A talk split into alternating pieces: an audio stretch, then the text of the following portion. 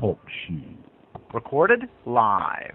If you're hearing the sound of my voice right now, that's because you're either listening live or you've picked up a pre edit copy. Come back in a few hours and we'll have an edited version all ready for you.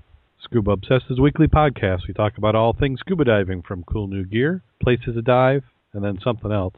What, what else do we do? Jack, take in the news. Oh, that's right. We got we got that scuba in the news stuff.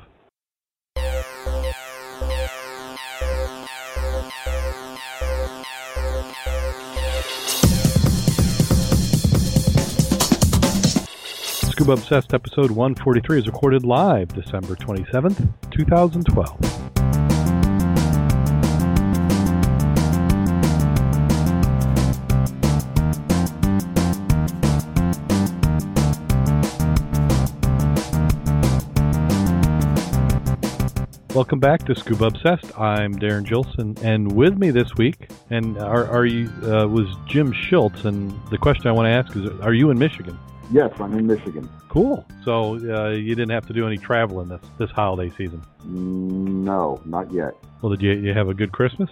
I had a very good Christmas. Nice and quiet, just me and the wife.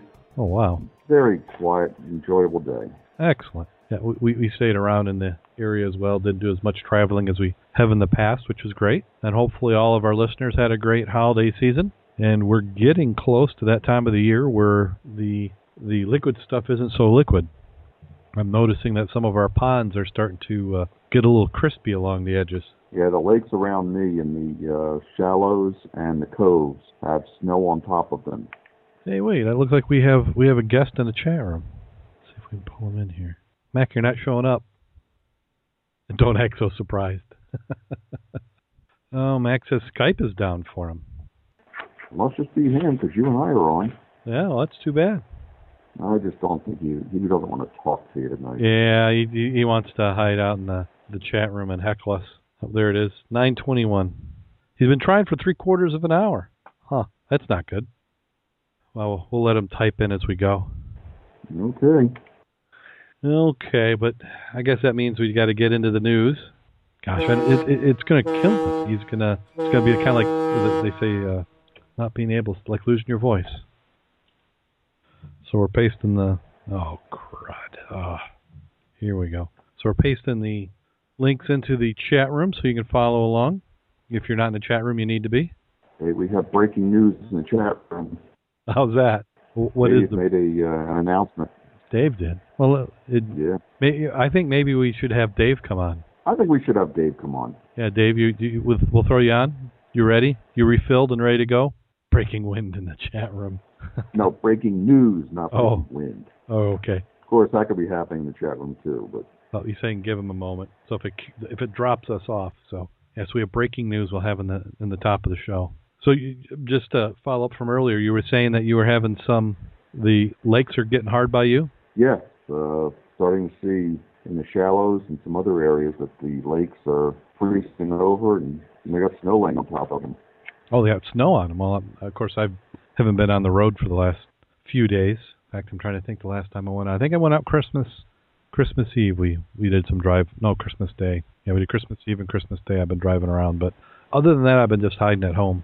Gosh, you don't get snow unless there's ice. So we've got some ice under there, and it's starting to work its way out towards the centers of the lake. hmm We'll have to get Mac to do a flyover sometime this week if he's able, and give us a uh, visual from the air. Okay. So this first article we have is uh, La Jolla Shores Association votes to create a beach permit review committee. This is a follow-up from an article we had a few weeks back. Uh, during its December 12th meeting, a, they've uh, chosen to form a seven-person board for commercial use permit committee. The group will explore how to use and enforce consistent fair use permit procedures for all commercial vendors, fitness camps at La Jolla Shores and Kellogg Parks. Committee will be comprised of three, uh, let's say, LJSA board members, three scuba divers, and one representative from the La Jolla Shores Merchants Association. During the past year, residents questioned whether private scuba sh- schools should that use the beach should be required to pay their share for upkeep of the public amenity. Kayak and surfing school businesses already regulated uh, by a request for proposal process. Divers will return next week on January 9th with their committee nominations include representatives from the San Diego Council of Divers.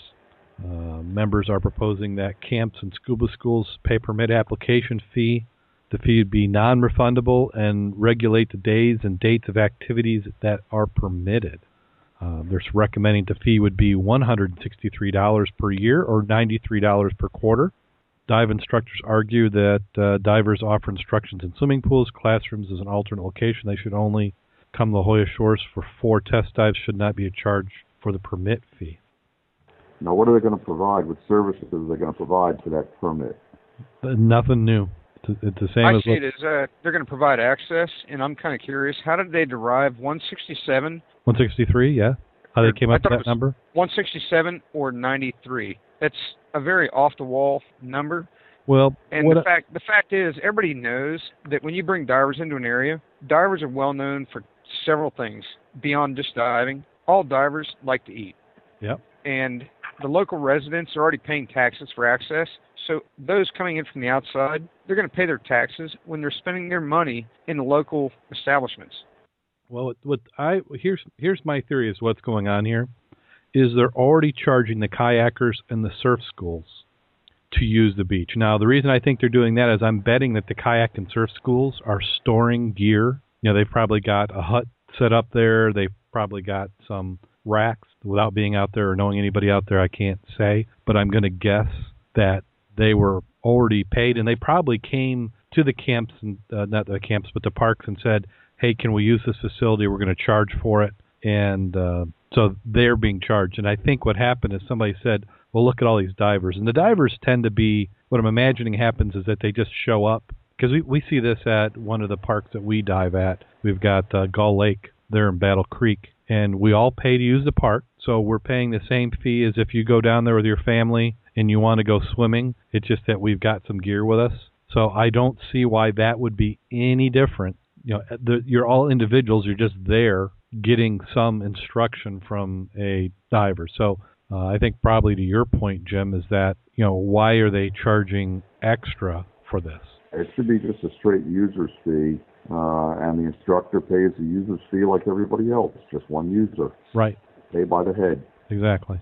Yeah. So I, I think they're making it a little too complicated, but whenever you get into committees, this is the type of stuff that can happen. So they're saying that currently the parks bring in about $305,000 from fees that are collected from the surf camps and the kayak schools, which goes in the general fund and then eventually trickles back to the La Jolla shores. Uh, they were uh, the divers were asking at the meeting whether the money would go directly into the uh, La Jolla shores to for improvements, and they said it was absolutely impossible, which is bullshit. It can't. it's possible. They don't want to, and I know what they're doing is they're, is they're saying that well we're already paying for. You know the the city is already paying for it. They have to realize that that's actually taxpayers who are paying for it, and that's where I think sometimes where it comes in is they they think that as taxpayers they're subsidizing it. But I'm I'm betting that they charge to get into this this park. Is it free parking? You know, Darrin, you've got me prompted into uh, doing some research, and uh, this is one I will get back with you on. But Okay. uh, I'm guessing by seeing that you know they have a representative from the La Jolla Shores Merchants Association. mm-hmm.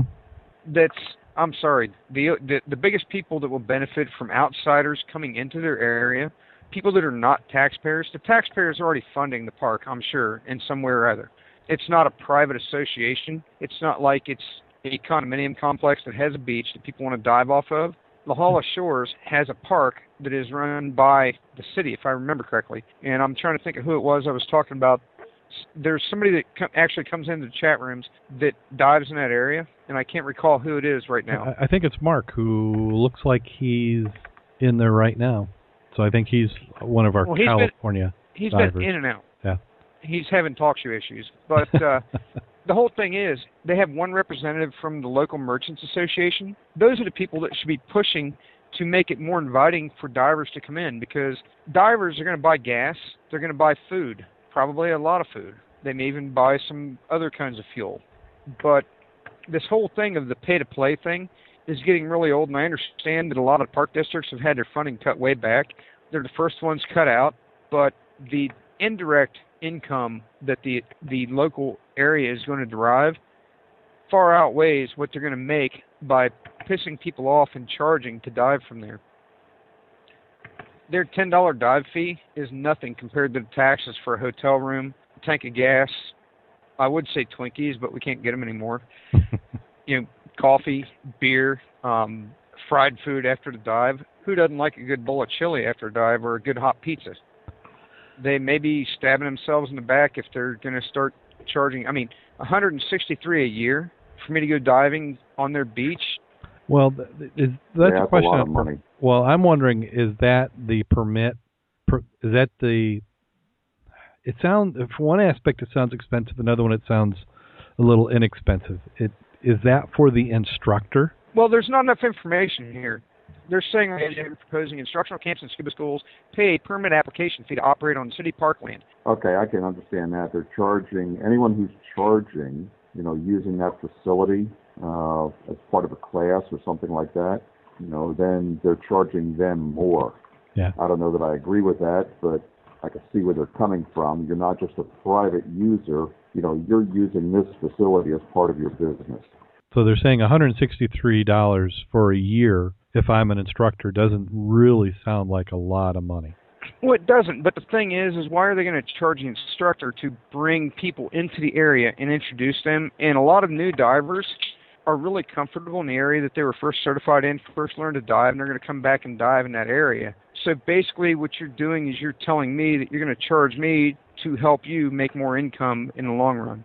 And it's it, it, it all goes back to the pay to play, and it really blows that these are the things that are killed. One of the few things that government is willing to cut the funding for. Yeah. Well, I, I think what it's really coming down to, and we're not getting the whole story from this article, but by permitting it, they can control it.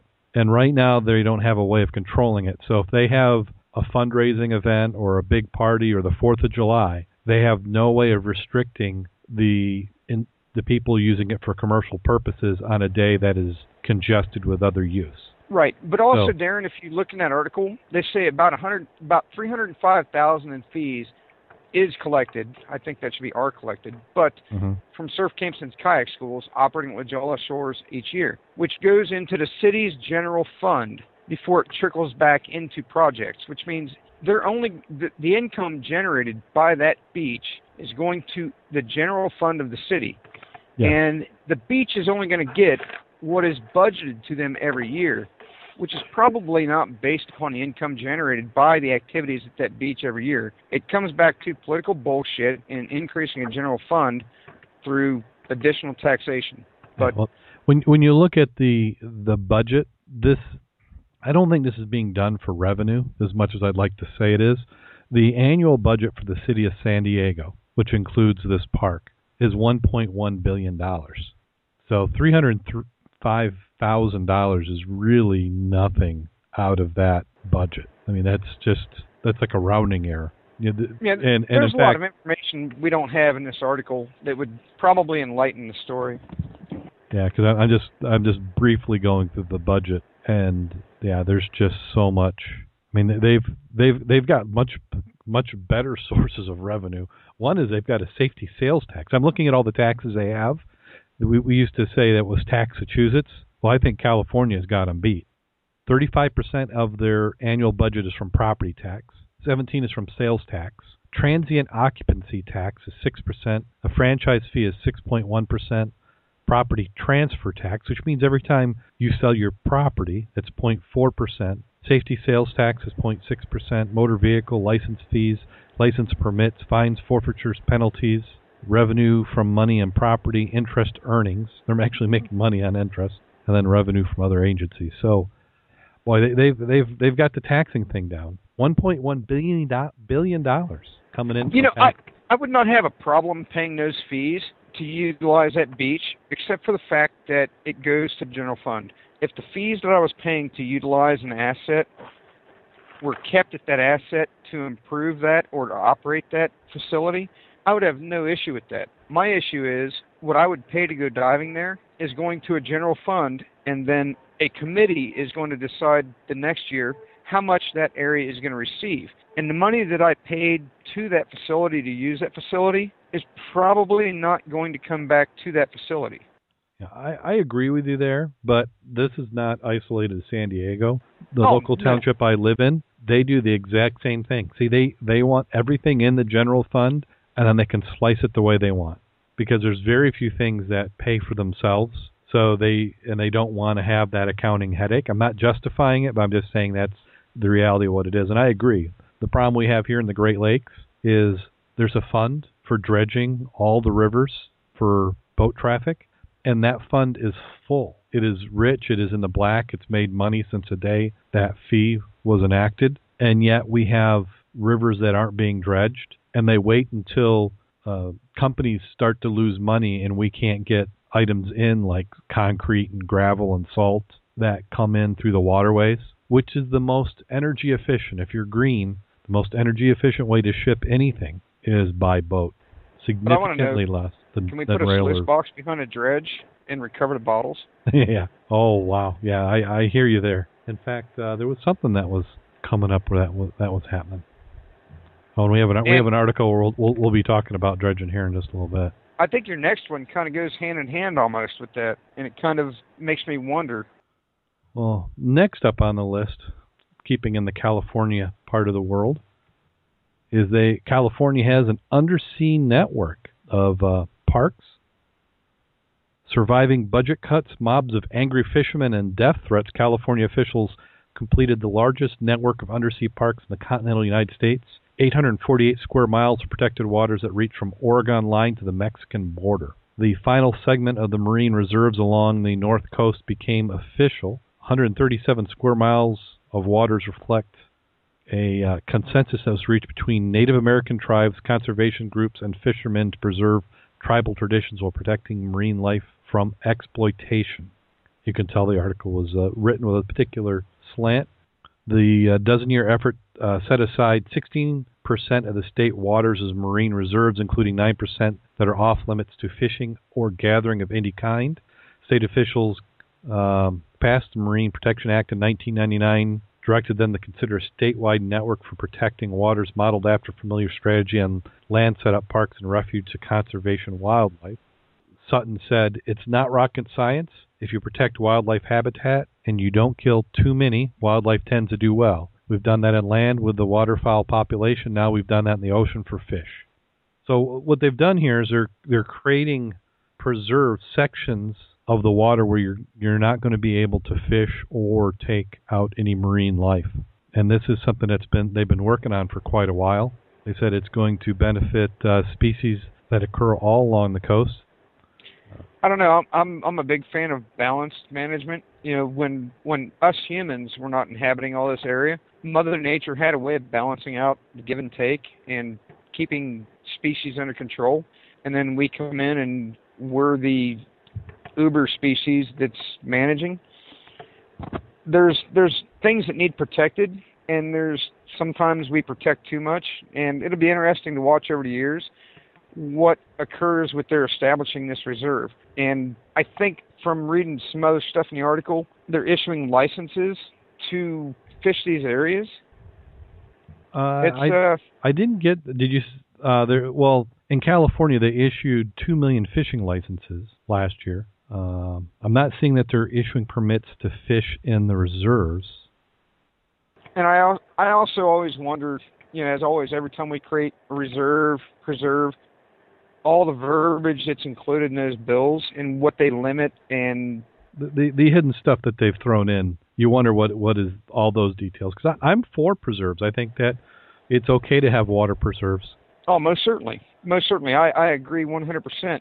But I think there's times that we overstep our bounds, and a lot of it are people who are trying to do what they perceive as being the right thing without all the right information. Yeah, I, And, I, and I be curious to watch this and see how it develops. I- the environment's a very complicated system, and it doesn't ha- it doesn't react the way we think it should. Uh, by doing one thing, we're not going to instantly create. Uh, what I'm a fan of preser- preserves for, and I think that's part of what they're going in, is that they're creating areas that fish are going to be able to spawn, and then those areas be, will be able to go out and repopulate. Now, some of the questions I would have is what type of fishing is going on because like like when I'm fishing let's say I'm, I'm going out fishing, I'm not fishing for the small fry. So the the only thing I can think of is that maybe they're hoping that statistically there's enough preserved areas where the larger examples of those species are going to be able to hang out, and then maybe they're like the master breeders who are going and, and creating a lot of the fry. But well, their I- last paragraph there, initially these reserves are seen as an quote unquote insurance policy against inadequate fisheries management that allowed rockfish and other marine life populations to plunge record lows. It it's, Yeah. it's a matter of us trying to control nature and our influence upon it. it, it this would be a curious one to watch. Yeah, because I, I think I think there's some value in in having the preserves. Now, my thing with the preserves is that they need to be properly marked and communicated. Uh, it can't be a trick. You know, understandably, a lot of the fishermen are going to have GPS, so you can argue that they should know at any point in time.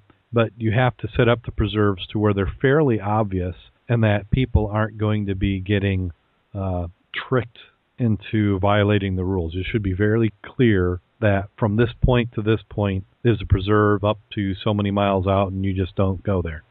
When I say go Very there true. fishing, now it does look like they're allowing other activities, so there is going to be diving. I know in some cases where we've seen preserves, they've gone to extreme that they don't want any humans in there, and in this case, uh, it's being supported by divers, and is actually the the movement was started by some fishermen who are who are a little upset that they weren't getting the catches that they used to find as being common. So uh, it'll be interesting to see how this turns out.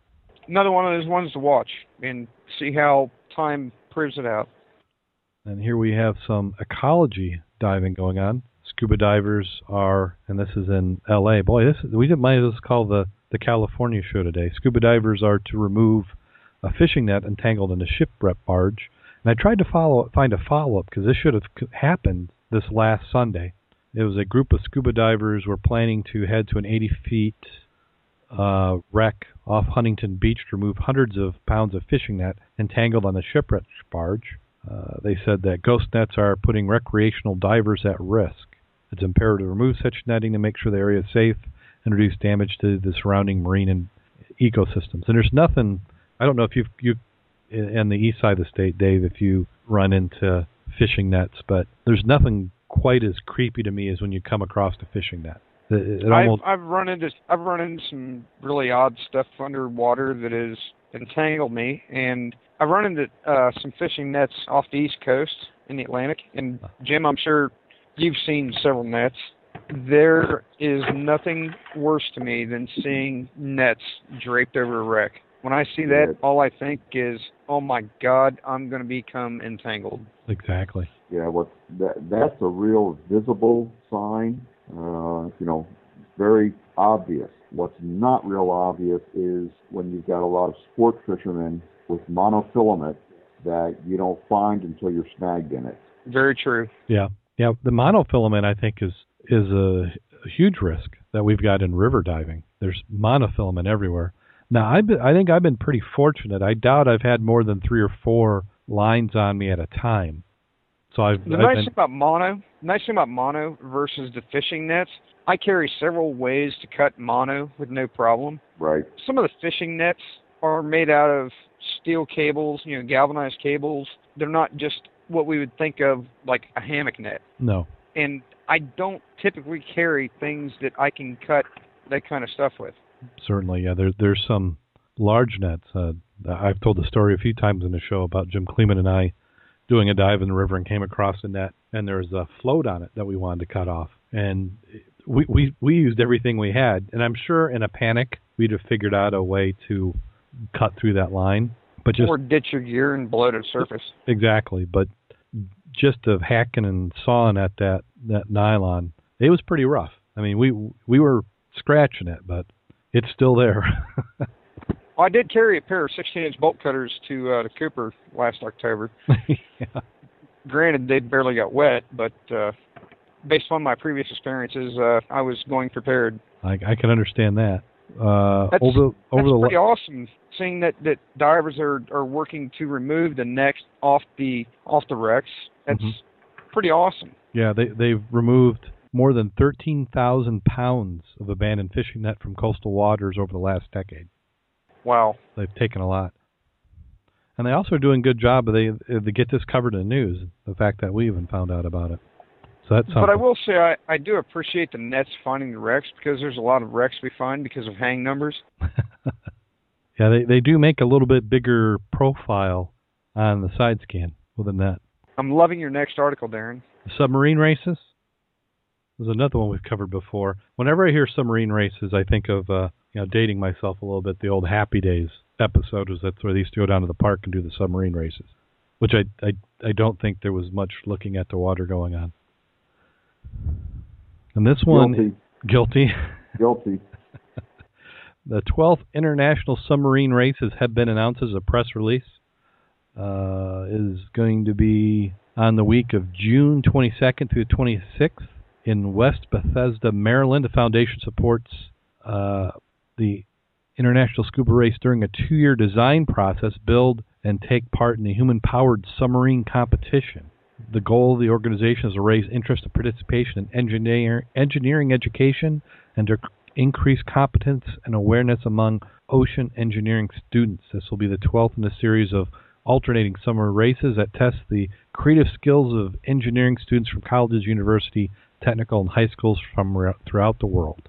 Teams wearing scuba gear compete in one and two person wet submarine designed to run submerged along a 100 meter course through the Carderock Model Basin. Uh, it began in Florida in 1989, has been here ever since 1995 this is one I can actually speak to, Darrin, because one, I used to work at Carderock, uh-huh. and I will tell you the David Taylor Basin. It is long enough that it actually shows the curvature of the Earth. and I've actually gone and watched some of the uh, submarine races, um, 2006, 2009, 2010. I was able to watch them. And that model basin, it's it's where the Navy tests designs and they can simulate open water activities. So when you're saying a model basin, this is actually a building that this is done in? This is a building. It is um, um, this the David Taylor Model Mason Model Basin. It is the only the only words I can use to describe it. The first time I ever saw it was forking huge. it's long enough that it actually does show the curvature of the Earth. If you take a transit and you try to shoot a line, uh-huh. you can't. And you can you can actually see it if you get on Google Earth. It's open open source stuff. There's nothing concealed here, and it is it's it is one of the more phenomenal things that I have seen. And I've seen some pretty crazy stuff. And when I took a tour of that place, some of the other people on the tour were like, "Yeah, really?" And I was I was just so enthralled with the story behind this basin and the testing they do there.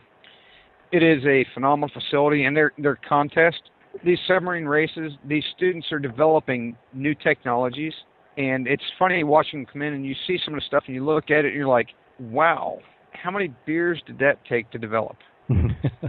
Well, but it's awesome the, watching them get in there and competing. If it's college age students, I'm betting there was a lot of beers.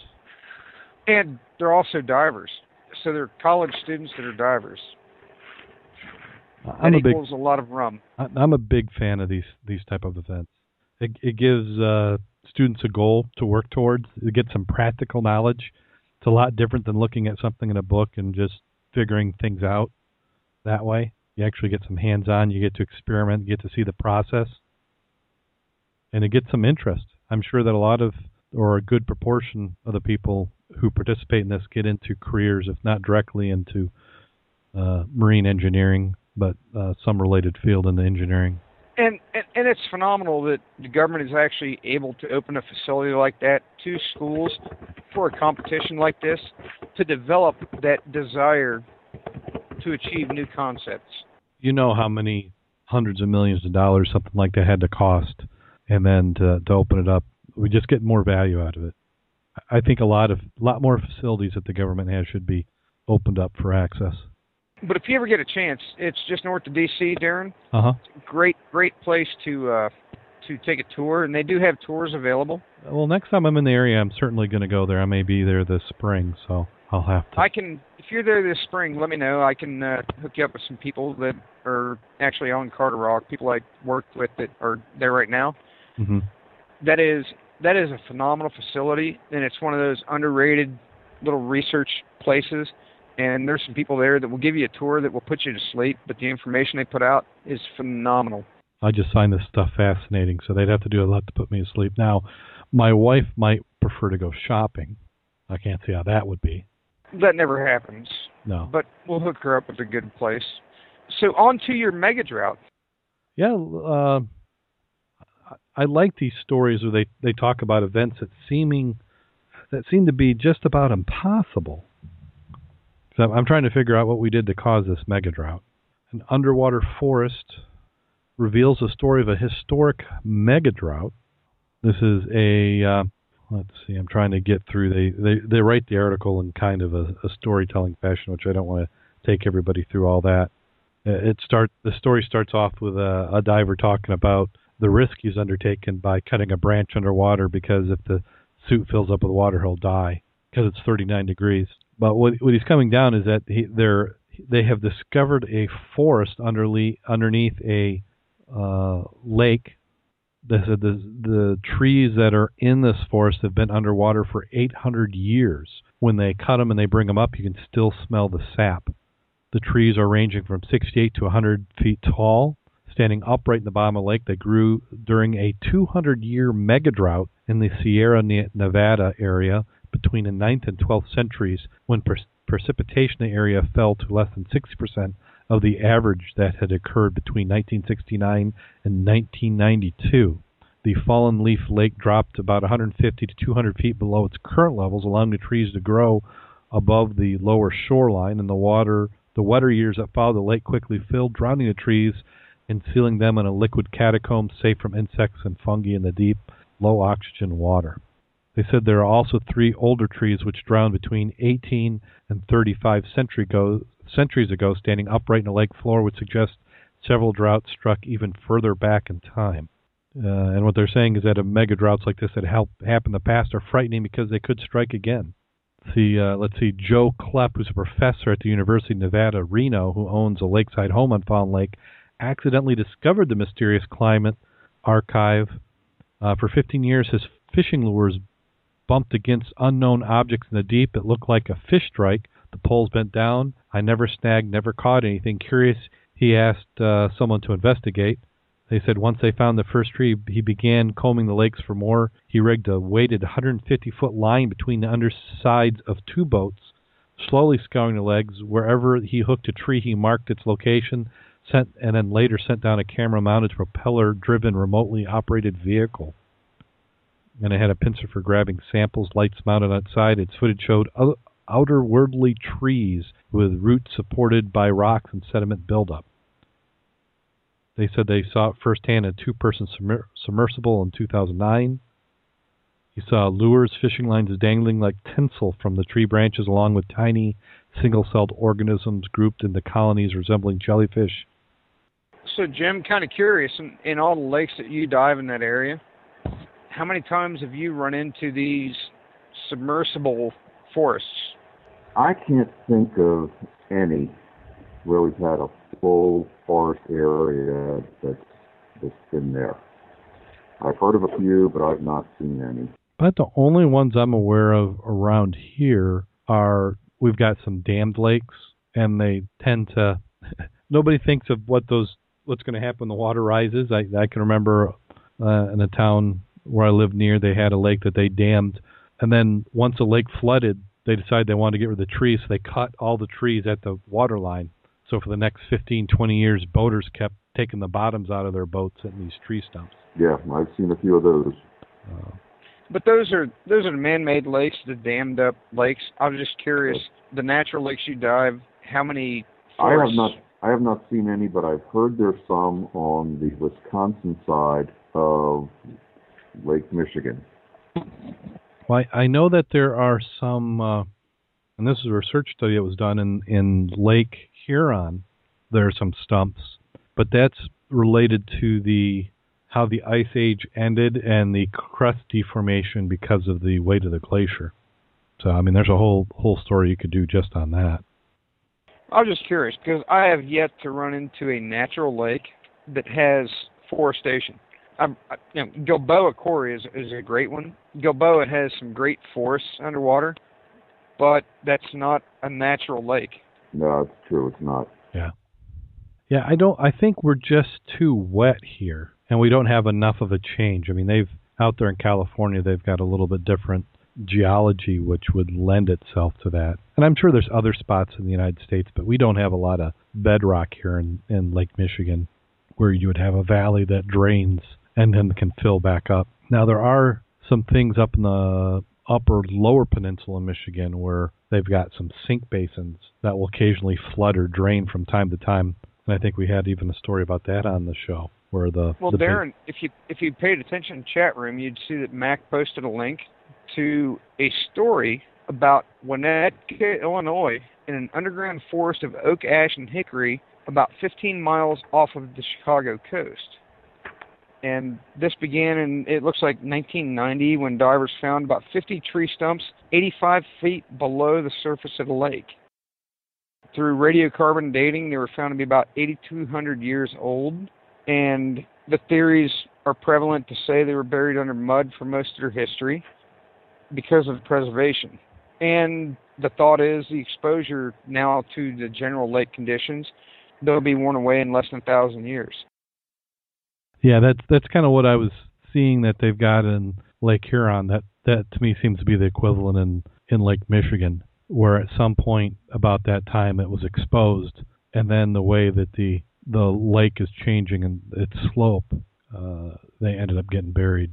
Also, the the Great Lakes have drained different ways over the years.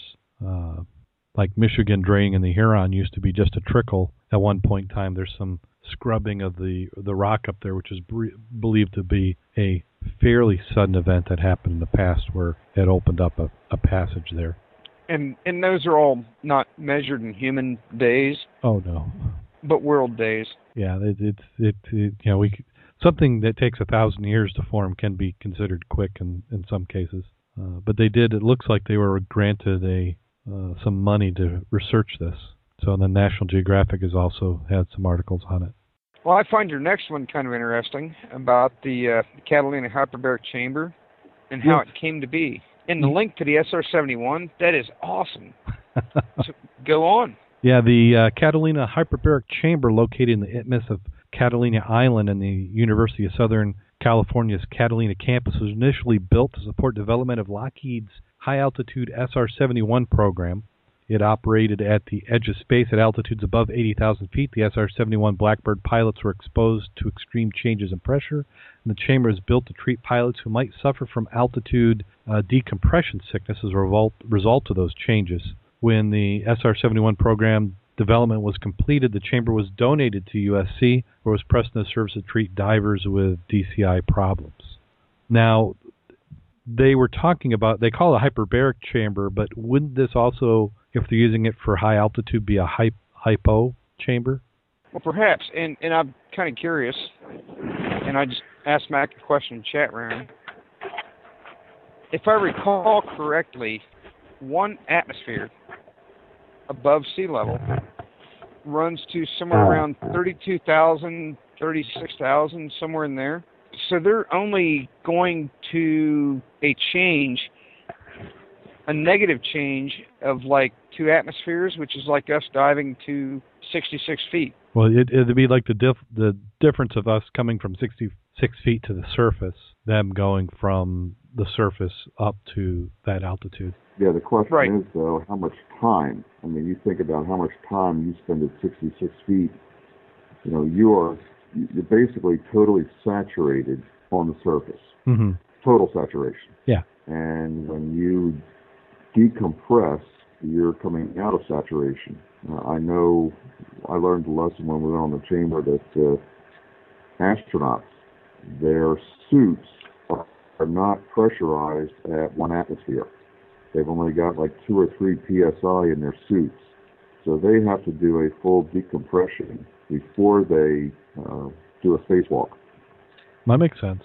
But it's like it, it's inverted. It's it's kind of interesting Right. to me because they're going, they're actually recompressing as they descend, where Right. we decompress as we ascend. As Correct. they descend, they recompress. As Right. we ascend, Yeah. but our changes, Yeah, but but the point is that we we will never, at least without getting a rebreather or having a chamber underwater, we're not going to absorb as much nitrogen for when we go from our 66 feet up to the surface as they will going up to their altitude. They they're already like Jim was saying, fully saturated. and they're going to absorb less as they ascend because that column of air weighs less as they go up. And if we look at uh, Boyle's law, they're going to absorb less nitrogen as they ascend. They're going to absorb more as they descend. It's almost as though they would need an inverse chamber. It's well, just, right. Yeah, because you got a hyperbaric chamber chamber, and I think they can do a hypo. I think they can draw a vacuum. I don't know if this one can, but I I'm imagine it it probably was. but it, it it's still kind of cool. And that's a side note. kind of kind of cool stuff to look into and research, but it's still cool that they have repurposed a chamber instead Well- of eliminating it. Well, and that it's still going because these chambers, when you look at them, like the one that we've used in uh, uh, Battle Creek, which isn't much smaller than this one, I'd say similar size, and as far as rating, it appears to be fairly equivalent. At one point in time, chambers were real popular. Yeah, just looking through some of the photos in the article. Yeah, I learned quite a bit when I uh, did a, a couple of chamber dives at uh, Kalamazoo. It was real helpful. Well, in this And article, that's, they, that's what I want to do. I, I want to get with uh, Rick and uh, do his chamber dive. oh, you haven't done a chamber dive? I have not yet done his chamber dive. That's on my list. I, I would like to do the chamber dive again, and I'd also like to go and maybe next time get the certification to be a chamber tender, because I I think that would be a skill that make that could become useful. I mean, hopefully not useful for meaning that we have people who need it, but just to be prepared. It's kind of like first aid. You hope you don't need it. And I recommend anybody who has an opportunity to chamber dive do one. Uh, just the the nothing shows you the effects of uh, nitrogen narcosis nearly as effectively as a chamber. I've seen some good videos to that effect. Yeah, maybe maybe that's what we could do. Is we could do uh, one of our our dry get-togethers could be a chamber chamber ride. there we go. Winter time's a good time to do that. Yeah, we we've done it in I don't say it was February. I have to look. February, yeah, February, February or early March is a great time to do that. Yeah. Hope the scrap metal prices don't get too high because that seems to be about the time they they talk about getting rid of it. And then we we kind of back in the theme of low water levels. This one from uh, the St. Louis area, a uh, they're noticing that with the lower water levels on the Mississippi, the Missouri, that shipwrecks are starting to be exposed from uh, steamboats to an old map that was engraved on a rock. The rivers are showing uh, history from years gone by. Lack of rain has left many rivers at low levels that haven't been seen for decades, creating problems for river commerce and recreation, and raising concerns about water supply. Uh, an old steamboat is now visible on the Missouri River near St. Charles, Missouri, and other old boats are showing up in other spots. A World War II minesweeper, once moored along the Mississippi River, was a museum in St. Louis before it was torn away by floodwaters two decades ago, has become visible. I don't know, when they say two decades, that sounds a long time, but then I look at the, the date and it seems like I could remember it. Uh, and, and you look at the photo of that minesweeper, that hull does not look in bad shape. I have Freshwater. that's true. Yeah, it is in freshwater. Didn't you guys just have one recently re-exposed uh, just north of St. Joe? Yeah, they had one in the Grand River up by Grand Haven. Uh, and that one's actually even referenced in this article they're talking about in the Great Lakes that we had some. Yeah, there's Uh, about three of them exposed up there. Yeah. But the- thing about the Mississippi and the Missouri is that the waters are so, I'll call them silted up, low vis, that there's so many vessels that are down there. They said the average lifespan on the, of a steamboat in the, on the Missouri was five years. Uh, they figured they broke even with one run and everything else was profit.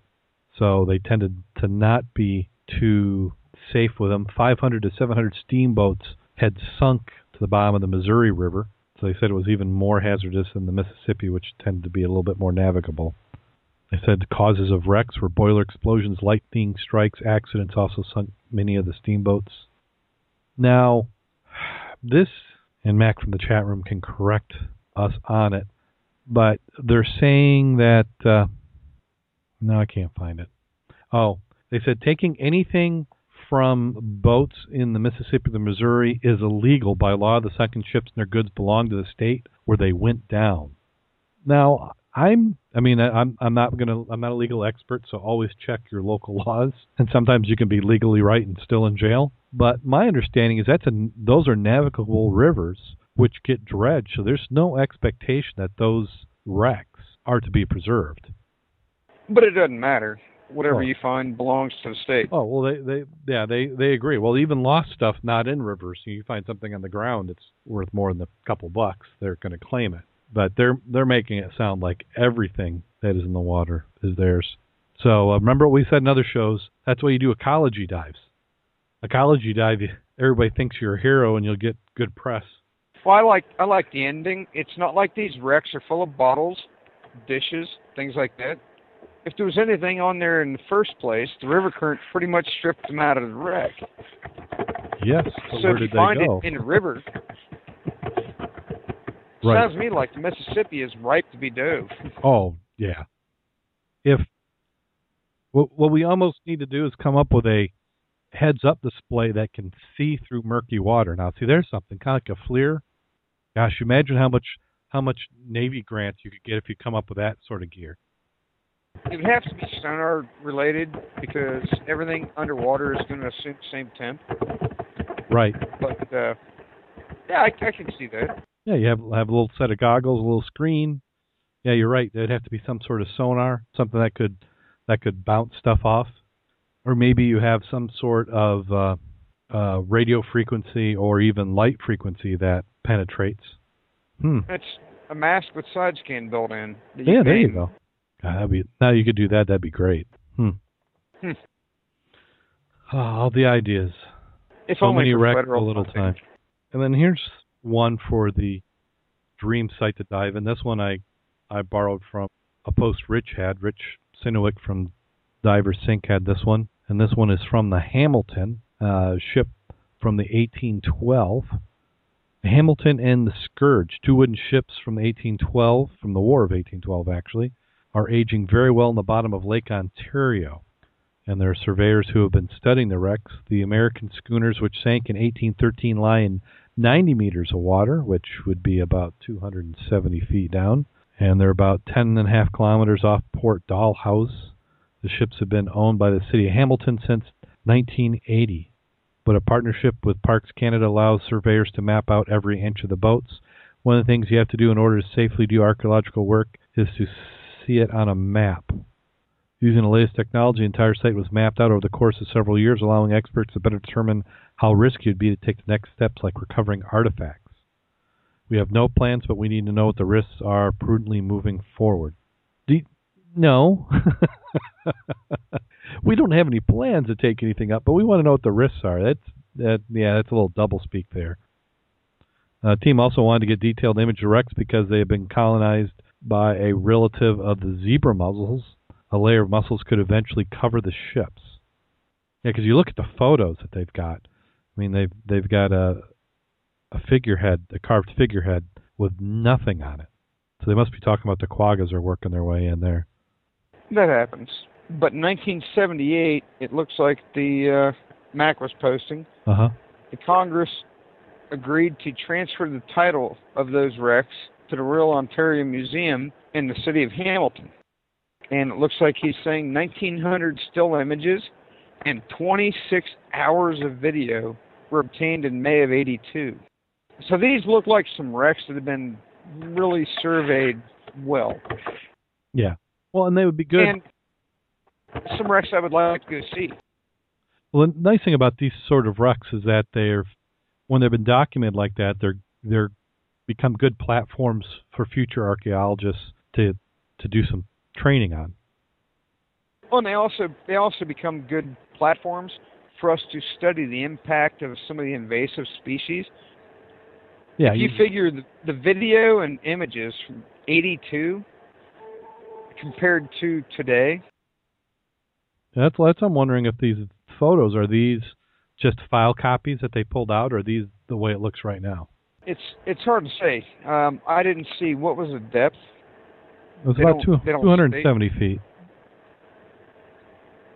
At 270, there's probably not going to be as much invasive species just because of the lack of oxygen and whatnot. But I'd be curious to see. And I'm I'm actually writing both down to look. Oh, okay. I know people that dive in Ontario, and I want to look at what they've posted on the images from their dives and see if they've dove the Hamilton and Scourge. Yeah, the, these photos I'm looking back at them, they are from 1982. So I would doubt that they are anywhere in any. Oh, then they they show one in 2008, and they're still fairly clear. There's one from 2009, but you can see some buildup. There's a nice there's some nice side scan photos in this article as well. Oh, and Mac also posted, and, I, and this rem- reminded me, um, was it the Scourge Mac that had the the Phantom Engineman? This Mac posted uh, in the chat room. the only wreck that I know that actually had a skeleton shown, and there was I, I want to say it was a Scourge, but I, I could be wrong. But it was one of those that there was the Phantom Engineman that would move with with the water as you were penetrating the vessel, and it it really spooked quite a few divers. he also pointed out that quaggas have been found as deep as 950 feet in Lake Michigan. So it's interesting, you know, another thing for uh, everybody out there listening to go and research and, and look and look at the differences between the photographs from the 80s and current times and see the impact of the invasive species. Now that that begs a question. Now they were in Ontario, which I think has had clear water. So you you've traded the no invasive species, so now you've got invasive species, but we have much clearer water. There's actually a uh, a thread in the forums on Access Scuba regarding that same topic, and I Jim just actually posted in there. Yeah, I posted There's a that question. last night. Yep. So Access Scuba, if you haven't had a chance to check them out, that's at www.accessscuba.com. Uh, head on over there. Make sure while you're there that you like the Scuba Obsessed fan page, also the Diver Sync fan page, and poke around. You, if you want to see pages, you you go you log in, you create yourself an account, click on the Pages button, and then you'll be able to see all the pages. Or you can do a search; it'll come up that way. We are www.accessscuba.com forward slash scuba obsessed, just like we are on Facebook, which is facebook.com forward slash scuba obsessed. And that does it for the news. We do have, uh, I call, I got it in the category potentially cool scuba gear. We have RoboCod, and this is a follow up to another article we've had in the past. A Homeland Security adds underwater drones to the arsenal of robot based fish. And I'm trying to figure out why they keep pushing for press. There's got to be an agenda there. Why they keep pushing for press, and I can't help but think that maybe it's the the company who's doing this work for the government trying to keep funding coming in. Homeland Security is hoping to use the underwater technology to monitor coastlines. The new robot is named BioSwimmer. is actually not based on a cod but a tuna, and they're saying that the tuna is the natural shape for an unmanned underwater vehicle, which they're calling UUV. So they're saying that its design allows it to turn rapidly and is efficient use of energy. So what I'm guessing is that the is that there is a motor or propeller at the end.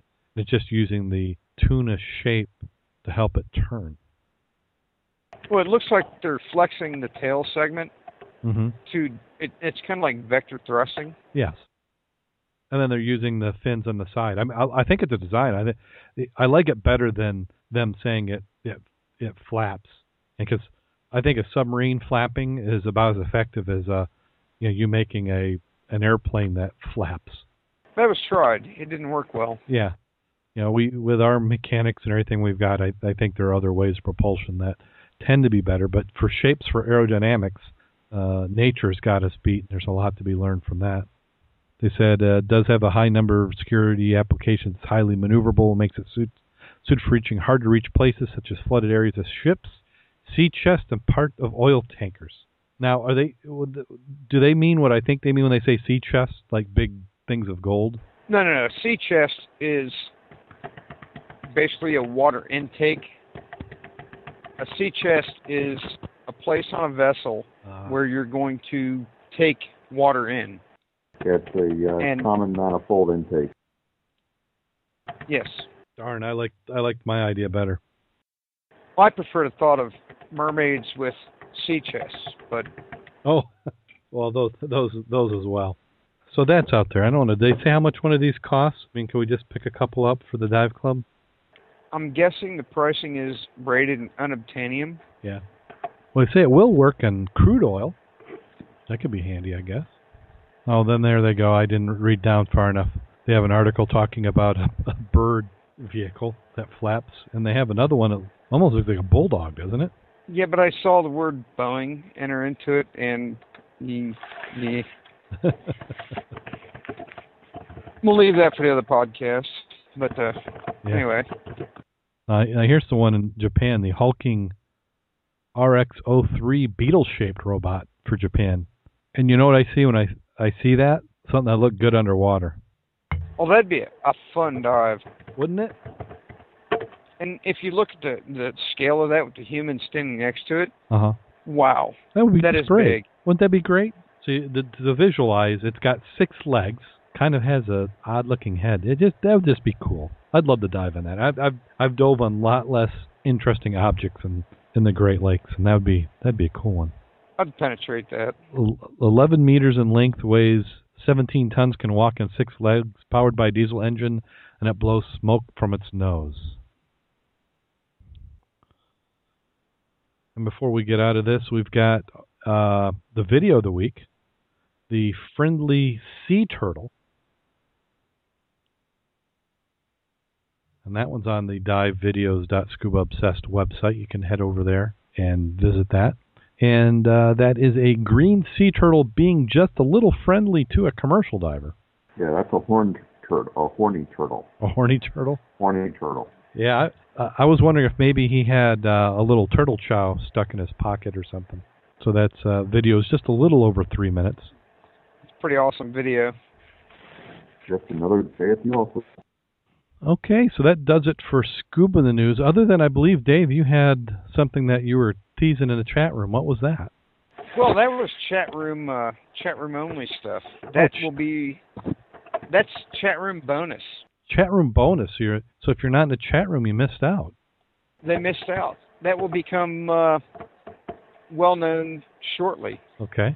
probably around uh, New Year's Day dive time. Ah.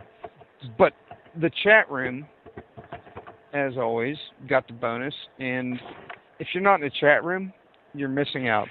Yep. So Thursdays nine o'clock, usually about nine fifteen by the time we get rolling, and then uh, we've got Tuesdays normally for Diver Sync. So one of those two you need to get there. Diver Sync's usually eight thirty. I believe it's eight thirty, isn't it, Dave? Yeah, it's eight thirty. Normally, Most Yeah, yeah, he- because I he- logged in at nine and missed it, or most of it. yeah, yeah. He's uh, Rich doesn't, you know, he only has to worry about himself being on, so he can usually start that one on time. Uh, he's also there. He starts about 15 minutes early for a pre-show chat room. So we do post-show. He does pre-show. and the thing is, if you're not in the chat rooms, you're missing out. Oh yeah, that's where all the best great- discussions come. I mean, I, I, I think we're just a necessary evil. They have to listen to us. We're like background noise. And I wonder how many people in the chat room have their speakers turned off. I will never confess. You'll never admit to it. But no, there there is something big in the works, and it will become complete public knowledge after New Year's Day. The chat room had an early uh, introduction, another chat room bonus. hmm So let's go ahead and talk about dives. Now, Mac and I, I've been off work since last week, so I was hoping to get a dive in, and uh, we ended up shortly after recording the last show. Power went off as I was editing. Luckily, I had enough battery power to finish the edit, uh, but my wireless internet isn't nearly powerful enough to be able to upload. Uh, it would take about two days, and I can't get my uh, service I use for hosting the podcast won't let a connection go for two days. So we were without power for about 13 hours, and then I was without my normal broadband internet for another day and a half. So about two days. I didn't. I don't think I got the podcast really up until Sunday. So uh, sorry about that. I, I had it edited. It was ready to go. Just didn't make it. So we're in that time of year where we don't know about weather. I'm hoping that we get these storms out of the way early on. Uh, and then I had internet problems actually a little bit this morning, but that I think that was probably another problem with my ISP. But uh, we did get the show posted up.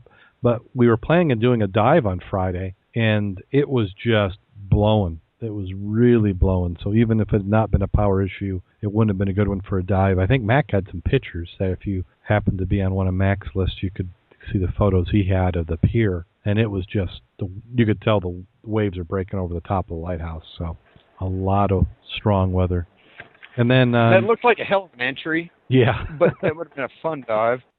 I would love to take a photo of the lighthouse from the lake view because we see there's tons of photos. They're all great dynamic photos, but you've got tons of photos of people on the pier or on the beach with a zoom lens taking a photo of the lighthouse. You don't have one from out in the water looking in. There's probably a good reason for that, Darrin. yeah. Well, you'd have to have a Coast Guard quality of a boat. Uh, or just dive it. Well, the entry and exit will really suck. Yeah. Well, I'm I'm thinking maybe pretty well on the bottom. Yeah, yeah.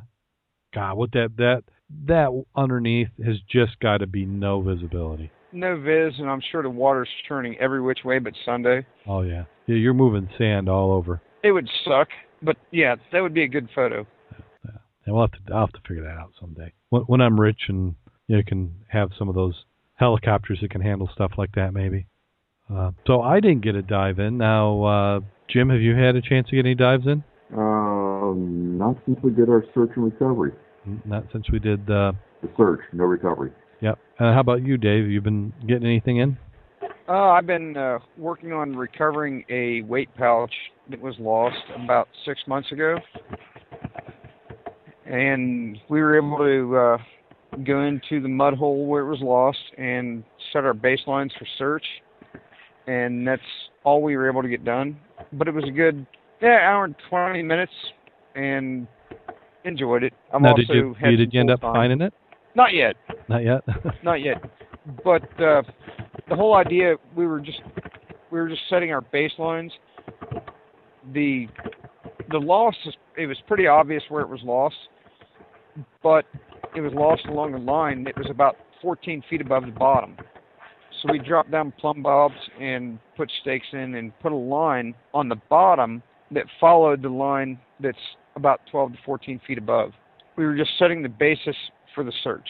Mm-hmm. We had time constraints, otherwise we'd have done more. But uh, it it is what it is. This time of the year, you you, know your dives are limited. Even after an hour and 20 minutes in degree water, you you want to come out and you know have a cup of coffee. Yeah, it's you're not going to be able to get a a whole lot of bottom time in in this this time of year, but it's it's good practice, and the and the viz is is nice. I, I love the viz this time of year. The viz is getting better, and and we're wondering if how much of it is algae, which has to contribute to it, and the other part is just boats not churning everything up. Well, I think it comes into to several factors. Boats not churning it up, some of our local diving areas, new divers not playing rototiller. the algae dying off definitely plays a part. And then we also have the natural effects of the lake turning over and the water column sinking and pushing sediment down. There's a lot that uh, come play this time of year with visibility. And if anybody ever is able to scientifically understand what completely affects visibility, they're in the running for a Nobel Prize. Well, we've got a direct so correlation factors. to temperature. Um, we've been able to find a direct correlation to temperature on Max Wreck. We can almost predict visibility on Max Wreck looking at the thermal yeah, that, that, that buoy helps out a lot. It's not a sure thing, but I think we're probably about 80%, which I think is better than the weatherman. Yeah.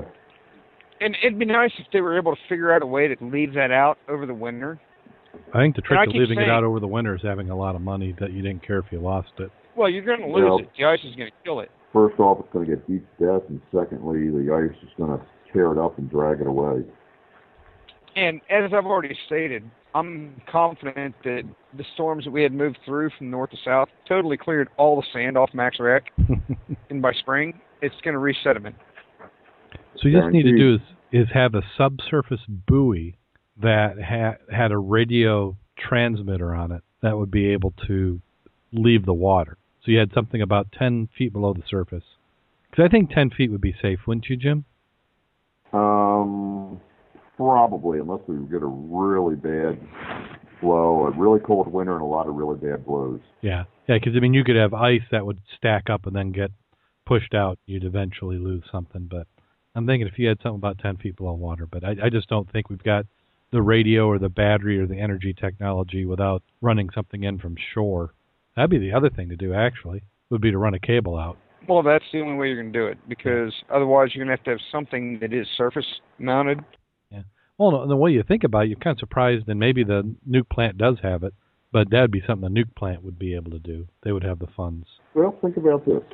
Uh, you know they've got those self-powered watches that have a uh, weight on the outside that as you move your arm, it spins around and yeah. generates electricity. Mm-hmm. Uh, imagine if you could do something like that inside a buoy, where you actually capture the wave action and used it to generate power in the buoy. Hey, Oh. Darrin, edit that. Darrin, make sure you edit that out of the, the show notes. A lot of people make me to pursue that and don't want anybody jumping on our patent idea. yeah, you you better patent it now. Yeah, well, so they that- already have that. They already have that. The problem is, if you have a surface-mounted aerial to transmit that data, the ice flow is going to just play hell with it. So that's where I think Darrin's cabling. Yep. Service see, and- cabling would do it. yeah. In the, in the case of that, that you're just talking fiber optic, which And which that's really not that expensive. You're talking what, at the most three miles of fiber. yeah maybe a little more out there, but Hell, my congressman blew that today on his Yeah. cappuccino. he probably did. Yeah, I was. Yeah, I still- see. Paul Paul is posting in the chat room. Good viz there in the caves in Florida. yeah. Now they've had a few times this year, though. I think where their viz wasn't exactly perfect. They had some uh, near drought conditions that got some moisture here. What was it about June, July, where they they they got a little soggy? I think they had some rivers overrun and flood out some of the clear streams so they cleared out. Yeah, yeah I think that was this year. Mm-hmm. Well, we're going to have some lot dive. stories. Yep. We're going to have some diving coming up this weekend, or I won't say this weekend, but uh, for New Year's Eve, uh, the Mud Club is going to have their dive, which will be on the 31st, and then New Year's Day in Holland, we've also we've got a Holland dive. So if you happen to be in the area and you want to know about those, uh, the Mud Club site has some some notes on them where you can do a search.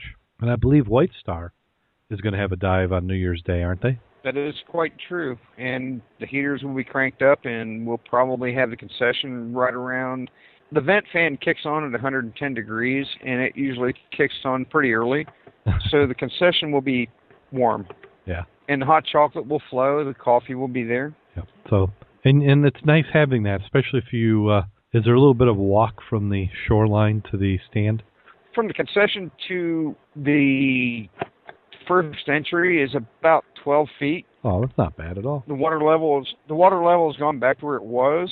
To exit at that point is a little challenging, not overwhelming. But if you actually go out at the walk-in entry and come back, you're looking at a couple hundred feet of walk.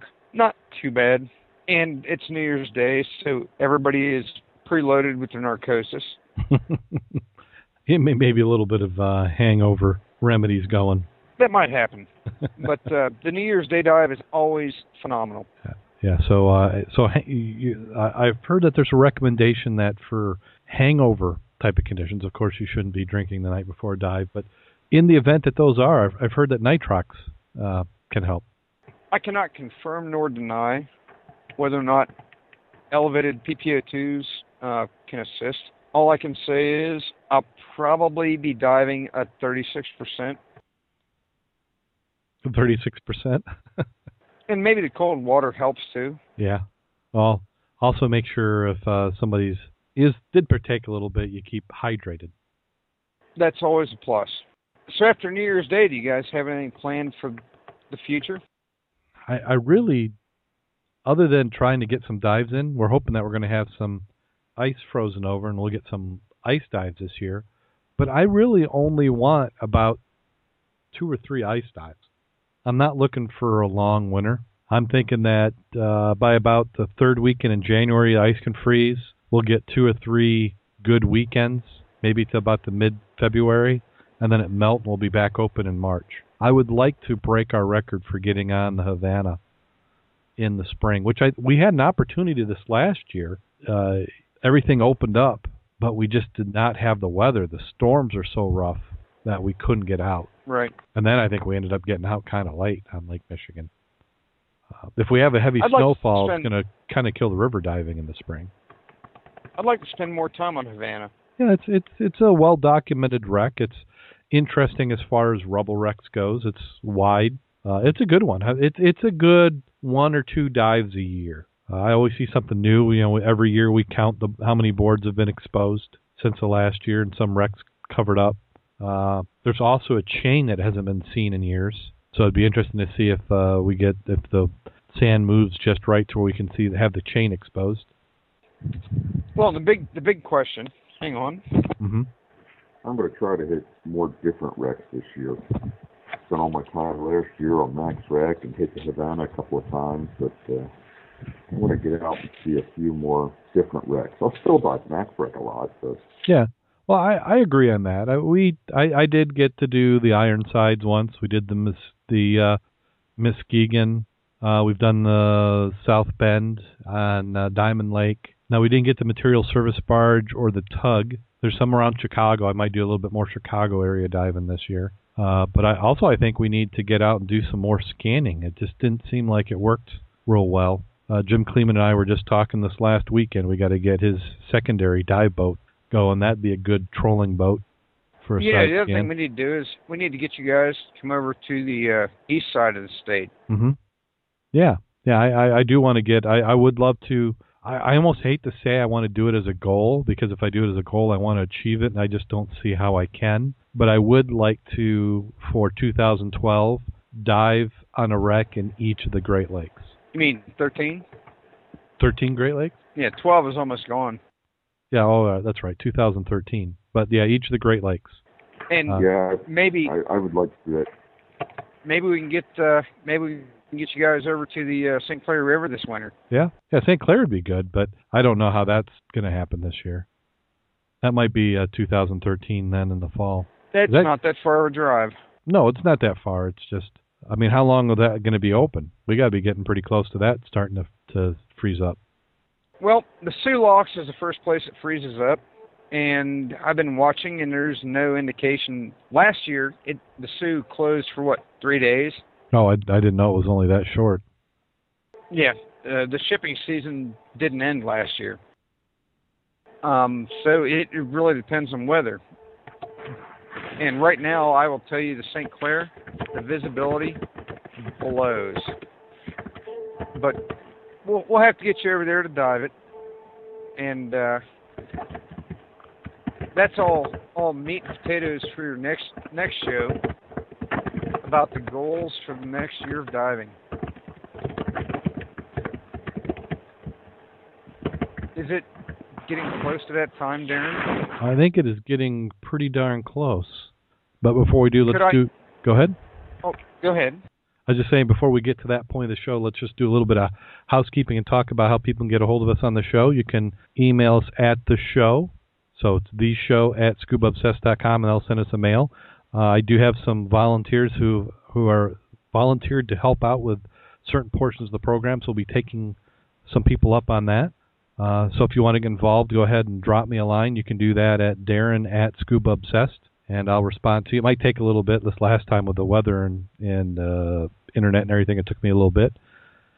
But we are looking for stuff. Also, if you think that you've got a story that people would like to hear about, we'd also like to have some of our fans on the show. So drop me a line if you're interested in being on the show. We'll spread that out throughout the year. Get different fans on just so you can tell us what type of diving that you're doing in your part of the world. Uh, also looking for additional hosts or people who want to do segments on the show. So drop me a line. We're going to be doing a change in format. Uh, right now, I got a week to get the format done because I re- usually like to launch them at the beginning of the year, but we'll see. I've also got some projects here at home now that I'm off that are taking up a bunch of time. Doing a lot of painting and uh, interior house maintenance, so I'm I'm going to try and get it done for next week. I've got a good start on it, but it might not be there. Uh, but we'll have that coming up. Some new segments, some new changes to the show, make it a little bit uh, more interesting.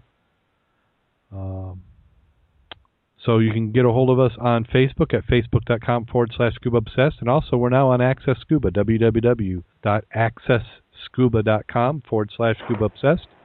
I've also got a, uh, a page myself, so you can follow me as well. Also on Twitter at scuba obsessed and also at Darrin Gilson. We love those five star reviews. So if you get a chance, head on over to iTunes and drop a five star review for us. Also on TalkShoe, there's a place you can review as well there. And then the website, www.scubaobsessed.com. And we have the dive videos, divevideos.scubaobsessed.com. And I'm, we're going to get that updated. So that'll also be updated next week. I may not do a redesign on that right away, but that will be coming in the next months or so. January is a remarkably busy time for us in dive. We got the dive show season coming up. So keep a watch on. We're going to get a calendar out there. We're going to try and get at least somebody to all the major shows. So if we don't have a booth, we'll at least be out walking around saying hi to people, maybe do some interviews, maybe do some meetups. So we're at that time of the year where dive well, Darrin, shows kick in. Yes. Well, Darrin, yep. if I could please take the honor. Uh huh. I would I would love to contribute to this portion of the show. Okay. Well, oh. Yeah. Okay. So it's that time. So everybody, everybody has on. been warned. Everybody's been warned. Yep. I, I, Jim I, calls Darrin. Jim calls Darrin. The lake is flat. The boat's ready. Let's go. Darrin replies back to Jim. I, I I'd love to go diving, but I'm stuck working around the house. I've got this painting project I'm doing. I I don't know if I can. Darrin, I've heard that the visibility is phenomenal. So Darrin tells Jim, "All right, all right, I'll meet you for the dive. I don't know how, but I'll figure out a way." So Darrin, as he's got his headphones on, listening to his iPod, rolling the paint on, he thinks and he connives. Saturday morning rolls around. He knows he's already told Jim, I'll meet you at the dock at 8 o'clock. And he's knowing that he's expected to be working around the house. About 7 o'clock, the alarm goes off, and Darrin rolls over and says to uh, the boss, Wow, what a beautiful day. I think this is a great day for sex or a great day for diving. A few minutes later, she's telling Darrin, Don't forget your mask.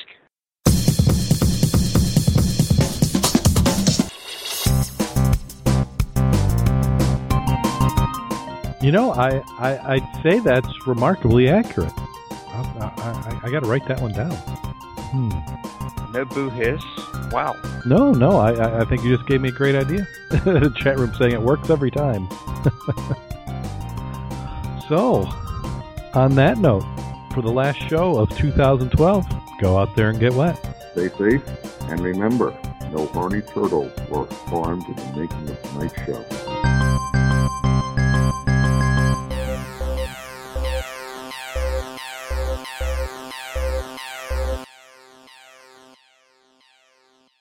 Did we drop somebody? Dave, still there? we think we lost Dave. right at the last minute. Yeah.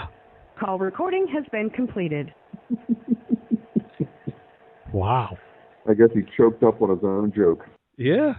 He thought he was going to go look for his mask. Paul wants to go on a round table. Oh, there he is. Paul wants an round table. Okay.